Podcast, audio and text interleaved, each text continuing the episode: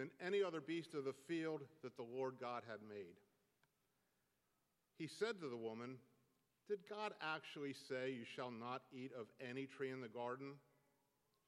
And the woman said to the serpent, We may eat of the fruit of the trees in the garden, but God said, You shall not eat of the fruit of the tree that is in the midst of the garden, neither shall you touch it, lest you die.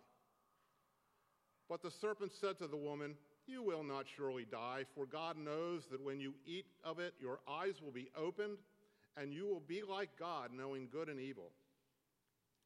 So when, when the woman saw that the tree was good for food, that it was a delight to the eyes, and that the tree was to be desired to make one wise, she took of its fruit and ate. And she also gave some to her husband who was with her, and he ate. Then the eyes of both were opened, and they knew that they were naked, and they sewed fig leaves together and made themselves loincloths. And they heard the sound of the Lord God walking in the garden in the cool of the day, and the man and his wife hid themselves from the presence of the Lord God among the trees of the garden. But the Lord God called to the man and said to him, Where are you? And he said, I heard the sound of you in the garden, and I was afraid because I was naked and I hid myself. He said, Who told you that you were naked? Have you eaten of the tree of which I commanded you not to eat? Then the man said, The woman whom you gave me to be with me, she gave me the fruit of the tree, and I ate. Then the Lord God said to the woman, What is this that you have done? The woman said, The serpent deceived me, and I ate. The Lord God said to the serpent, Because you have done this, cursed are you above all livestock and above all the beasts of the field. On your belly you shall go, and dust you shall eat all the days of your life. I will put enmity between you and the woman, and between your offspring and her offspring, and he shall bruise your head, and you shall bruise his heel.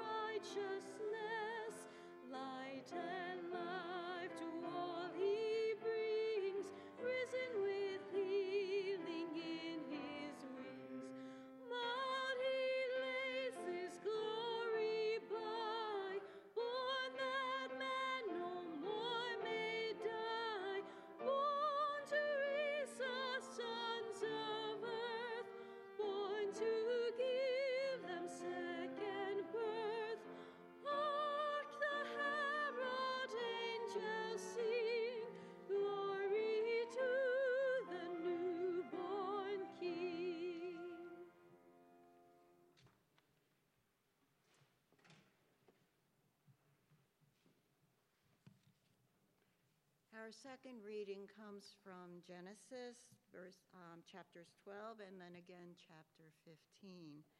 Our Sunday school children should recognize these verses because they were our lesson last week. Now the Lord said to Abram, Go from your country and your kindred, your father's house, to a land I will show you, and I will make you a great nation.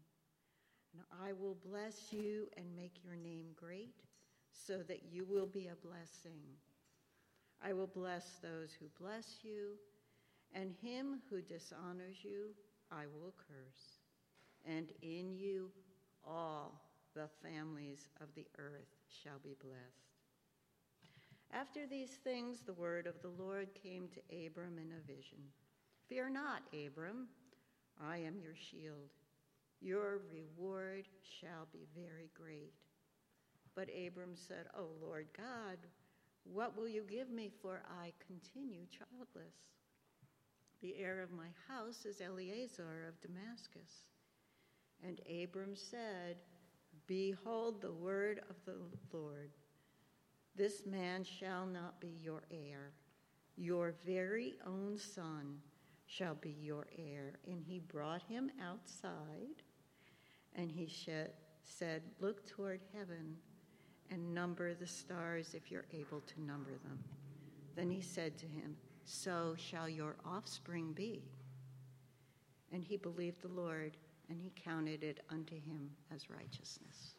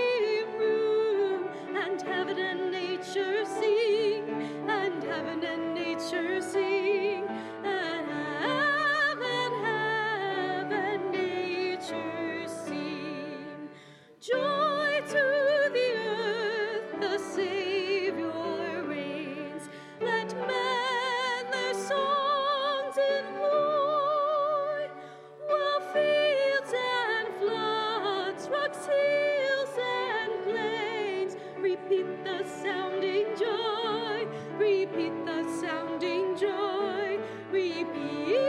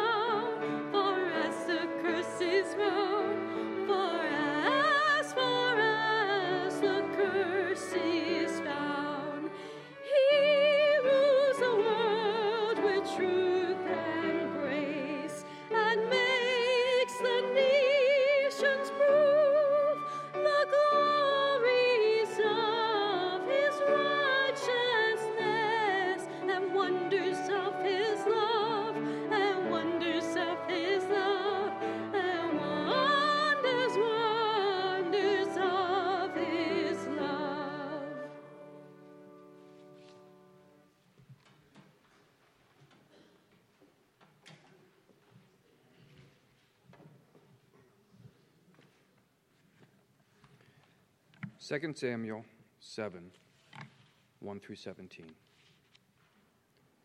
Now, when the king lived in his house, and the Lord had given him rest from all his surrounding enemies, the king said to Nathan the prophet, See now, I dwell in a house, I dwell in a house of cedar, but the ark of the God, the ark of God dwells in the tent.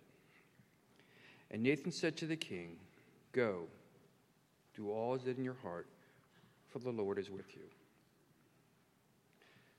But that same night the word of the Lord came to Nathan Go and tell my servant David, Thus says the Lord, Would you build me a house to dwell in? I have not lived in a house since the day I brought up the people of Israel from Egypt to this day. But I have been moving about in a tent for my dwelling. In all places where I have moved with all the people of Israel, did I speak a word in any of the judges to any of the judges of Israel, whom I commanded to shepherd my people Israel, saying, Why have you not built me a house of cedar? Now therefore, thus you shall say to my servant David, Thus says the Lord of hosts, I took you from the pasture, from following the sheep, that you should be a prince over my people Israel. And I have been with you wherever you went, and have cut off all your enemies from before you. And I will make for you a great name, like the name of the great ones of the earth. And I will appoint a place for my people Israel, and will plant them, so that they may dwell in their own place and be disturbed no more. And violent men shall afflict them no more, as formerly, from the time that I appointed judges over my people Israel. And I will give you rest from all your enemies. Moreover, the Lord declares to you that the Lord will make you a house when your days are fulfilled and you lie down with your fathers. I will raise up your offspring after you, who shall come from your body, and I will establish his kingdom. He shall build a house for my name, and I will establish the throne of his kingdom forever. I will be to him a father, and he shall be to me a son. When he commits iniquity, I will discipline him with the rod of men, and with the stripes of the Son of Men. But my steadfast love will not depart from him, as I took it from Saul, whom I put away from before you. And your house and your kingdom shall be made sure forever before me. Your throne shall be established forever. In accordance with all these words, and in accordance with all this vision, Nathan spoke to David.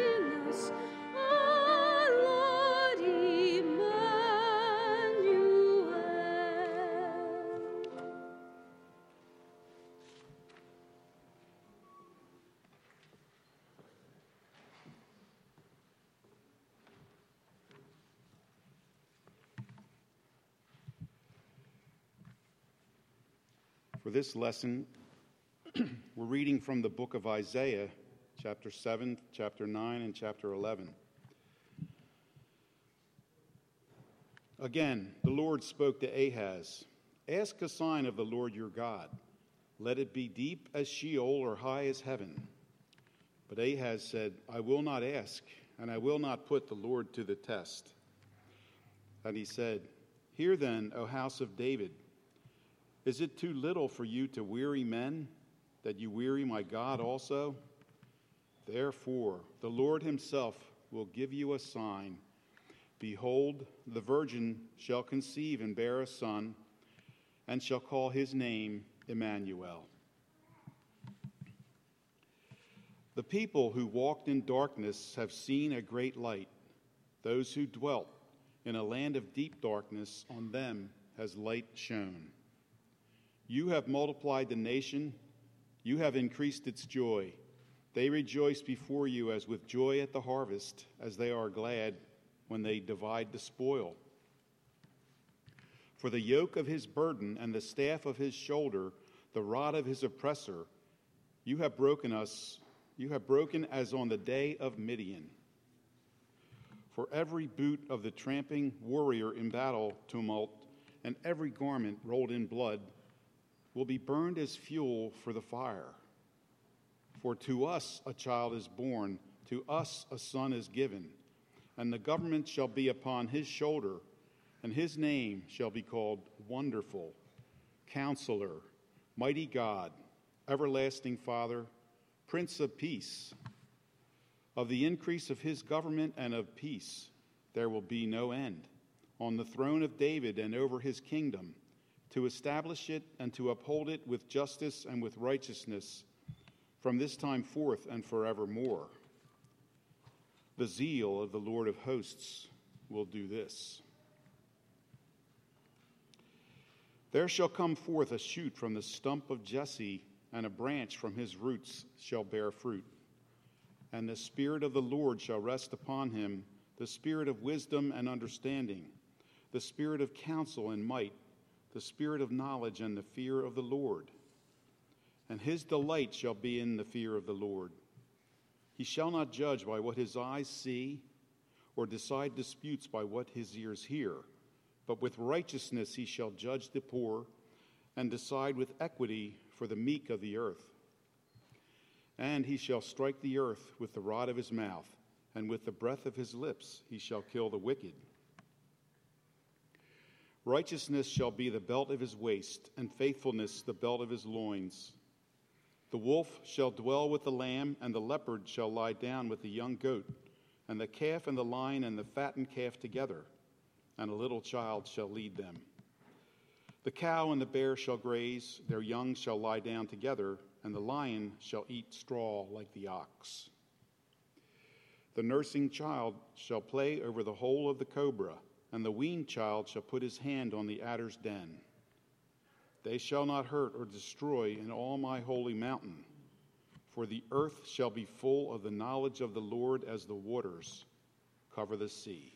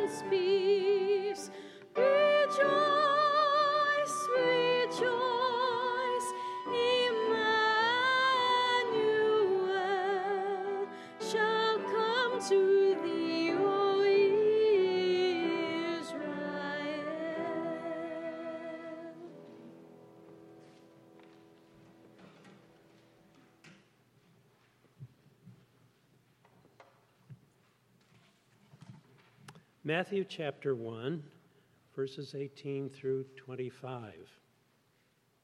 Now, the birth of Jesus Christ took place in this way. When his mother Mary had been betrothed to Joseph, before they came together, she was found to be with a child from the Holy Spirit. And her husband Joseph, being a just man and unwilling to put her to shame, resolved to divorce her quietly. But as he considered these things, behold, an angel of the Lord appeared to him in a dream, saying, Joseph, son of David, do not fear to take Mary as your wife, for that which is conceived in her is from the Holy Spirit. She will bear a son, and you shall call his name Jesus, for he will save his people from their sins. All this took place to fulfill what the Lord had spoken by the prophet Behold, the virgin shall conceive and bear a son, and they shall call his name Emmanuel which means God with us. When Joseph woke from sleep, he did as the angel of the Lord commanded him. He took his wife, but knew her not until she had given birth to a son. And he called his name Jesus.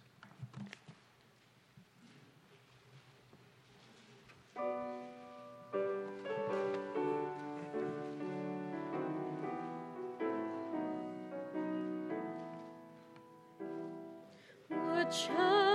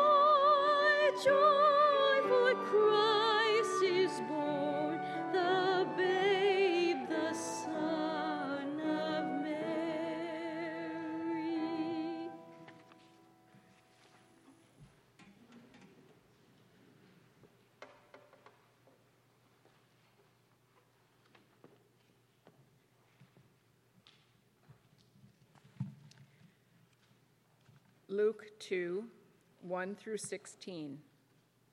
In those days, a decree went out from Caesar Augustus that all the world should be registered. This was the first registration when Quirinius was governor of Syria, and all went to be registered, each to his own town. And Joseph also went up from Galilee, from the town of Nazareth, to Judea, to the city of David, which is called Bethlehem, because he was of the house and lineage of David, to be registered with Mary, his betrothed, who was with child. And while they were there, the time came for her to give birth. And she gave birth to her firstborn son, and wrapped him in swaddling cloths, and laid him in a manger, because there was no place for them in the inn. And in the same region there were shepherds out in the field, keeping watch over their flock by night. And an angel of the Lord appeared to them, and the glory of the Lord shone round them, and they were filled with great fear. And the angel said to them, Fear not, for behold, I bring you good news of great joy that will be for all the people.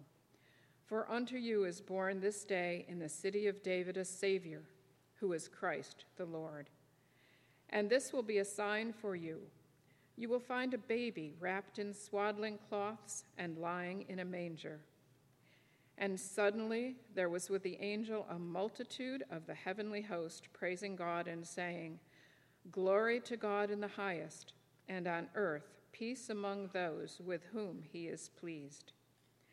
When the angels went away from them into heaven, the shepherds said to one another, Let us go over to Bethlehem and see this thing that has happened, which the Lord has made known to us. And they went with haste and found Mary and Joseph and the baby lying in a manger.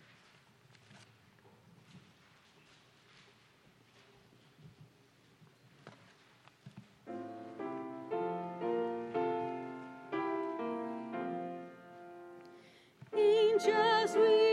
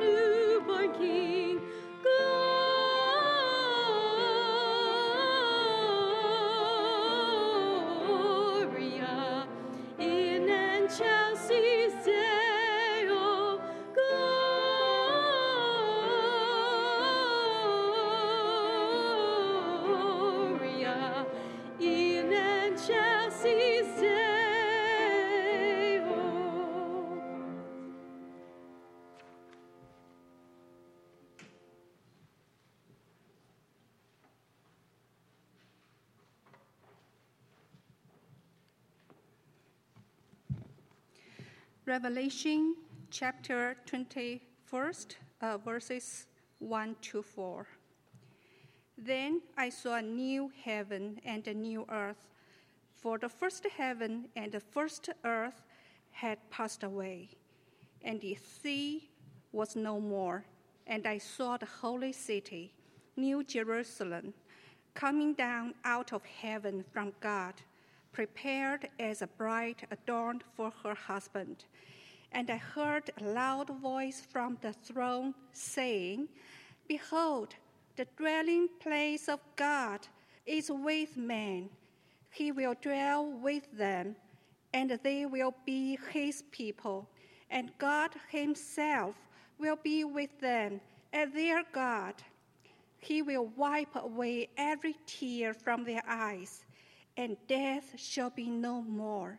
Neither shall there be mourning, no crying, nor pain any more, for the former things have passed away. Verses 22 to 27. And I saw no temple in the city, for its temple is the Lord God, the Almighty, and the Lamb. And the city has no need of sun or moon to shine on it, for the glory of God gives it light, and its lamp is the Lamb. By its light will the nations walk, and the kings of the earth will bring their glory into it, and its gate will never be shut by day, and there will be no night there. They will bring into it the glory and honor of the nations. But nothing unclean will ever enter it, nor anyone who does what is detestable or false, but only those who are written in the Lamb's book of life. Chapter 22, verses 1 to 5. Then the angel showed me the river of the water of life, bright as crystal, flowing from the throne of God and of the Lamb through the middle of the street of the city. Also, on either side of the river, the tree of life with its twelve kinds of fruit, eating, yielding its fruit each month. The leaves of the tree were for the healing of the nations. No longer will there be anything accursed, but the throne of God and of the Lamb will be in it, and his servants will worship him. They will see his face, and his name will be on their foreheads. And night will be no more. They will need no light of lamp or sun, for the Lord God will be their light, and they will reign forever and ever.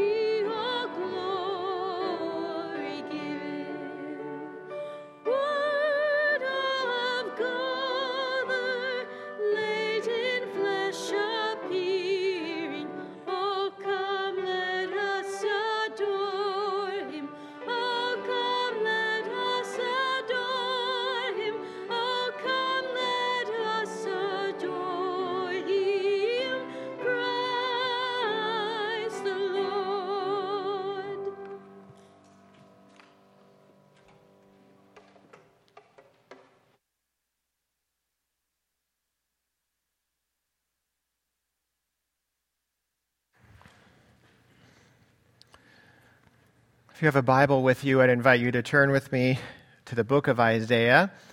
And we heard several readings from the book of Isaiah in this service.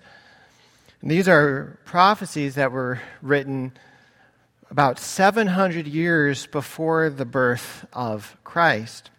And today we're going to be looking at Isaiah chapter 40. As a church, we have been working through the book of 1 Samuel, looking at the story of David, but we're taking a break for the Christmas season. And for each Sunday during this month, we're looking at the theme of shepherds. And last week, last week we looked at the famous Psalm 23 The Lord is my shepherd. And here again, we see this picture of God, the Lord Jesus Christ, as the shepherd of his people. So this is Isaiah chapter 40, and I'll begin reading in verse 9. Go on up to a high mountain, O Zion, herald of good news. Lift up your voice with strength, O Jerusalem, herald of good news. Lift it up, fear not. Say to the cities of Judah, Behold your God. Behold, the Lord God comes with might, and his arm rules for him. Behold, his reward is with him, and his recompense before him. He will tend his flock like a shepherd. He will gather the lambs in his arms. He will carry them in his bosom and gently lead those that are with young. The grass withers, the flower fades, but the word of our God endures forever. Now, this Christmas season, we often struggle with our calling. What is it that we're called to do. And whether you recognize it or not, some of you may believe that it's your calling to be as busy as possible. Just put as much on your schedule as you can until you're completely burned out after Christmas. Or some of you may believe that it's your calling to give as many gifts as possible. So you're down at the post office waiting in long lines you're at the, the sales at stores trying to get all of the, the presents. Or maybe some of you believe that it's to invite as many people over for Christmas as possible, to, to show that hospitality to those around you. How many people can you fit around your dinner table, or how many cars can park in your, your driveway? Or then maybe some believe that it's your calling just to survive, and you just can't wait to the new year when you can get back to your normal routines. But as we look at this passage today from Isaiah, we see that we have a, a very special spiritual calling. And you could put it in one sentence that we are called to be fearless heralds of good news. That we're called to be fearless heralds of good news. And you can break that down into three sections. And so, first, we're called to be heralds this Christmas, that we're called to be heralds. And you see that word in your Bible. Look again at, at verse 9. It says, Go up to a high mountain, O Zion, herald of good news. Lift up your voice with strength, O Jerusalem, herald of good news. So you see that word herald twice, and, and you see that the, the text is personifying Jerusalem and Zion, that they become this representation of God's covenant people, that they're, they're going up to the mountain to proclaim good news. The Legacy Standard Bible says, bearer of good news. The, the CSB translation says, messenger of good news. In the original Hebrew, it's actually just one word for messenger, herald of good news. But herald is a good word, even though it's one we may not use that often. The, the dictionary defines a herald as an official messenger bringing good news. And so you could think back to Greece 490 years before the, the birth of Christ. And ironically, it was about 250 years after the time of Isaiah. The Greeks and the Persians fought an enormous battle, and the Greeks were victorious, and it was called the Battle of Marathon. And they needed to get word as quickly as possible to the men of Athens because there was, uh, there was, they were preparing a naval battle, and they needed to know that they had been victorious on land.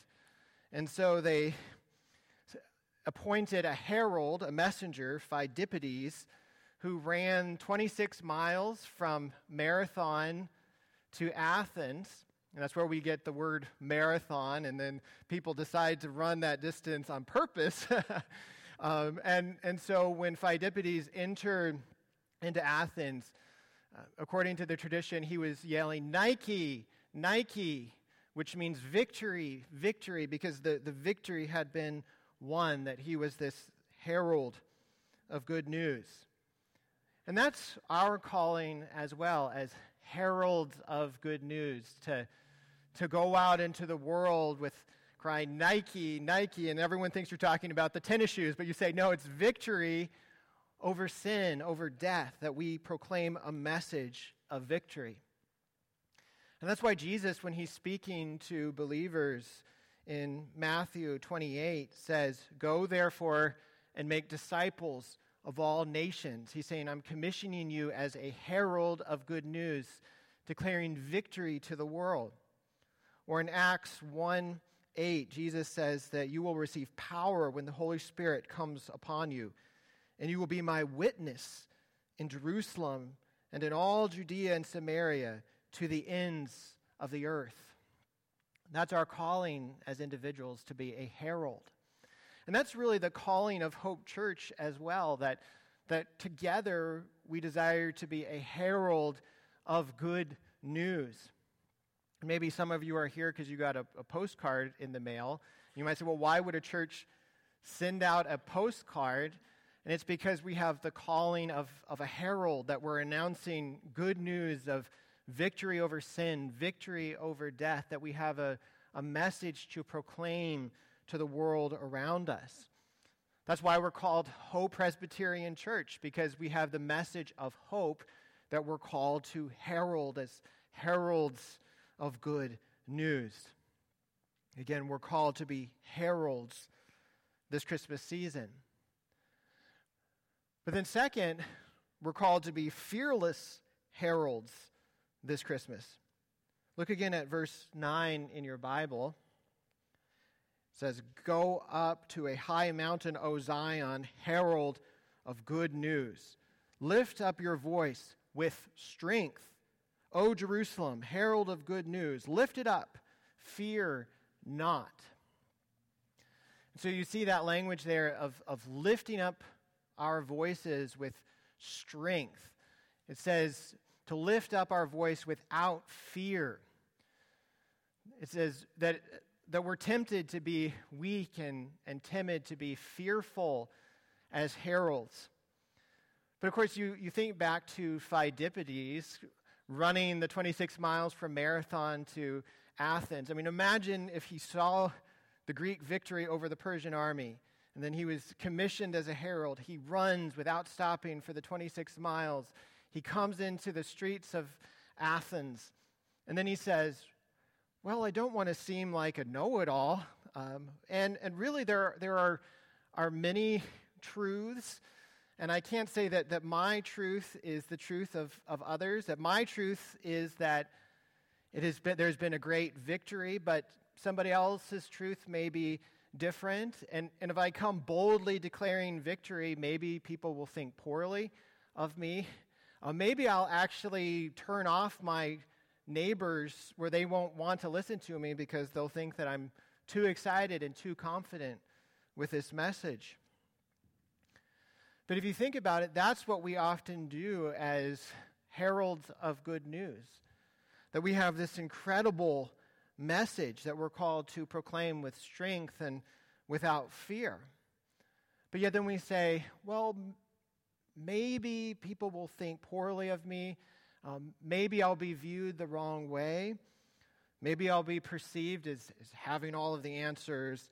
And I, I love what E.J. Young, an Old Testament scholar, said in his commentary on our text today. He says that the church is not to pose as a seeker after tr- truth, unsure of her message, but to declare in clear, firm, and positive voice that her message is true. And it's not that the believers have know everything or have the answers for everything, that we don't want to, to be arrogant and presuming to know things that we don't know. But yet, because of what Jesus did, that we have a message of victory.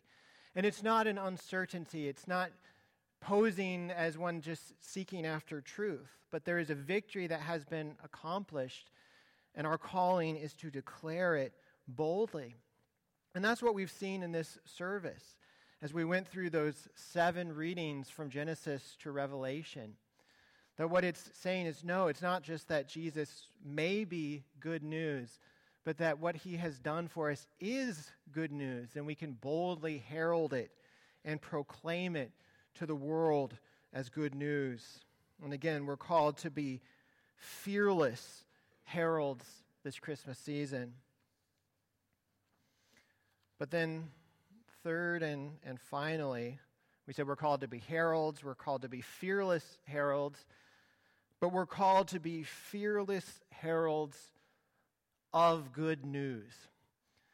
That Pheidippides knew the good news that he needed to proclaim when he got to Athens. That he didn't show up in Athens and say, The good news that I'm here to proclaim is Platonic philosophy, or let's begin to debate politics together, or let's discuss the best road construction program for the city of Athens. That he had a very narrow, focused message on what he knew to be true about the Greek victory over the Persians, that he was clear what the good news is that he was called to proclaim. And it's the, the same for us, but, but often we can become confused that we can start to think that the good news that we're called to herald is ourselves.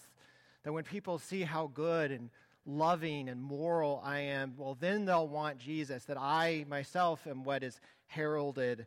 Or we can herald social change or political action or a whole host of ideas that aren't wrong in and of themselves, but it's not the, the central message that we're called to proclaim. It's not the good news that the herald brings to the world.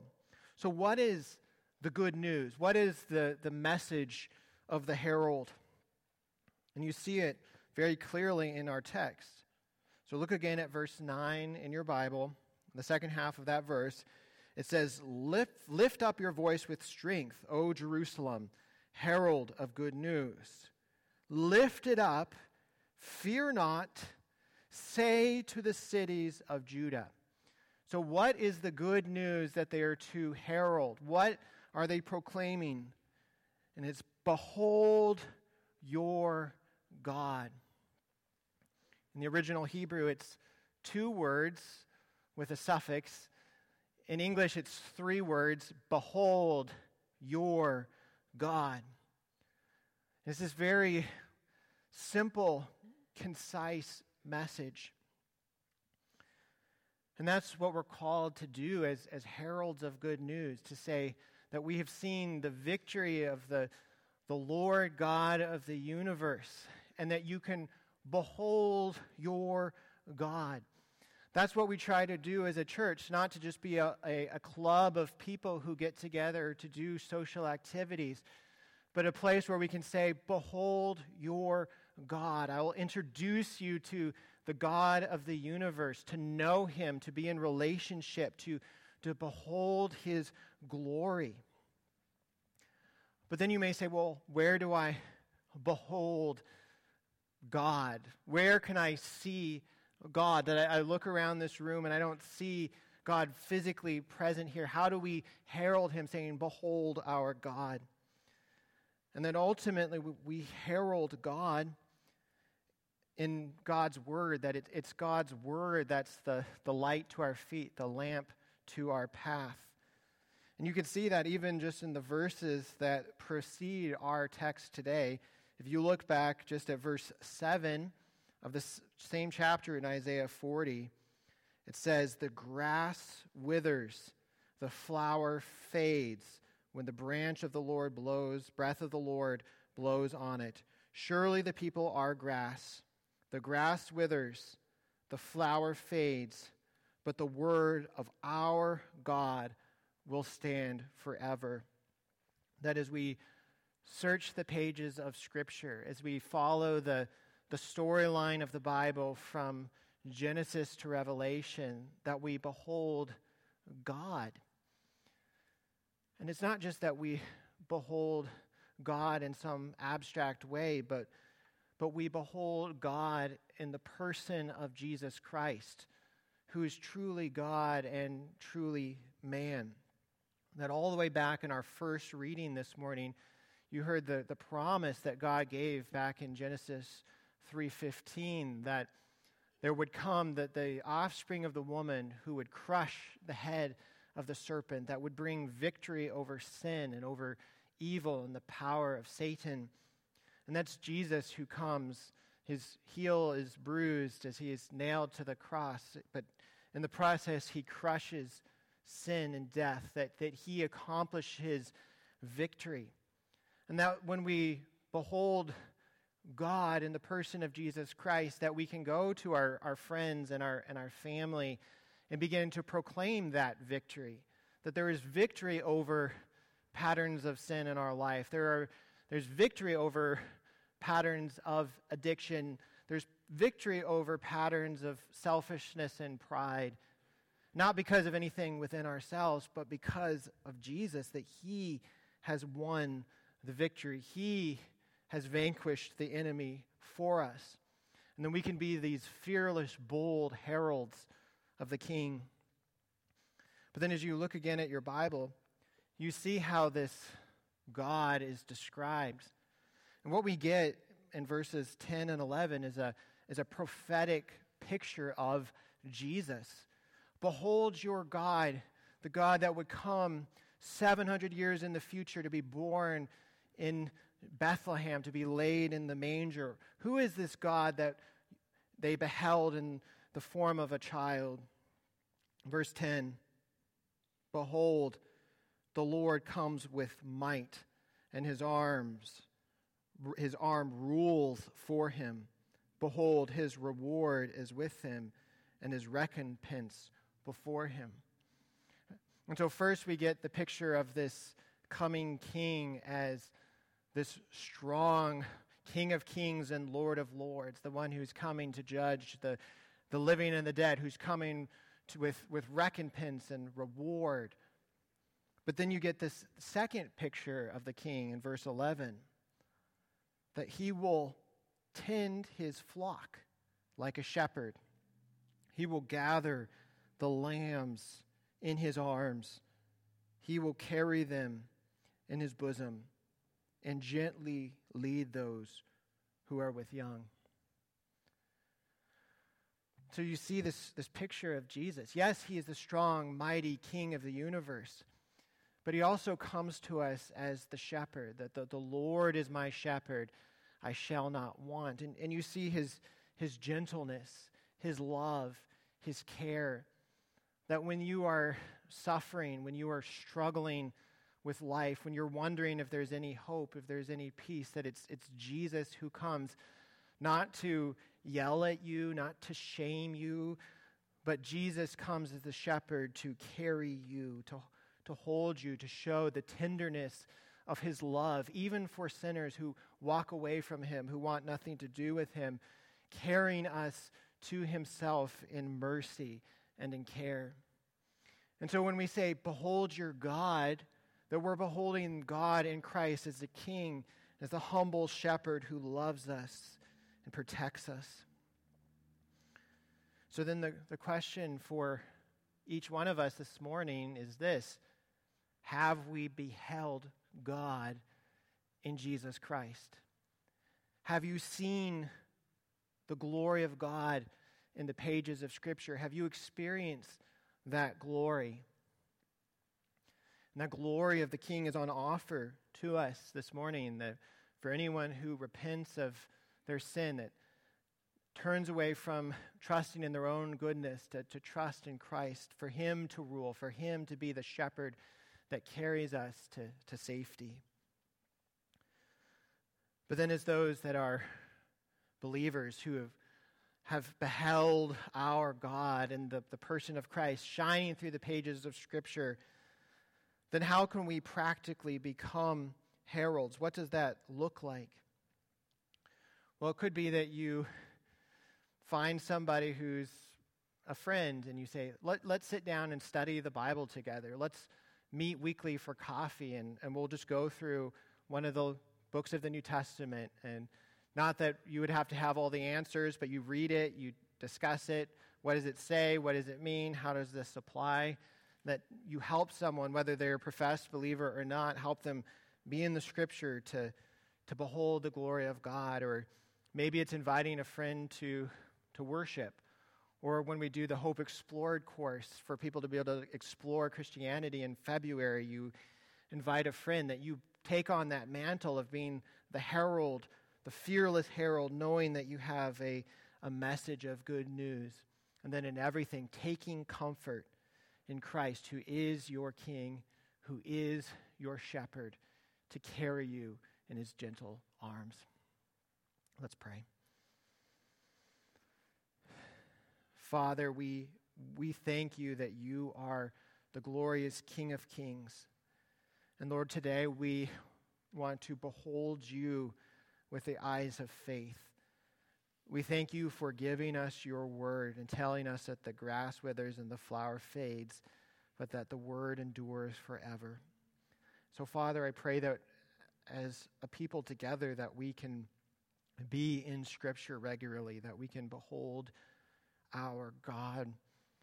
Lord, I pray that we can keep our eyes on Christ this Christmas season, uh, that we see Him ruling and protecting us and guarding us in His strength, carrying us and loving us in His tender mercy.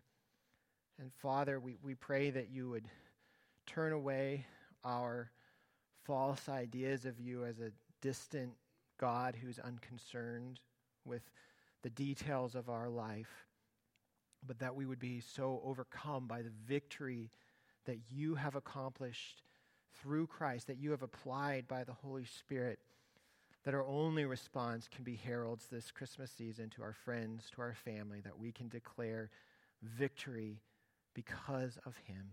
We pray in His glorious name, in the name of Jesus. Amen. So now please stand and we'll sing our final song, Silent Night.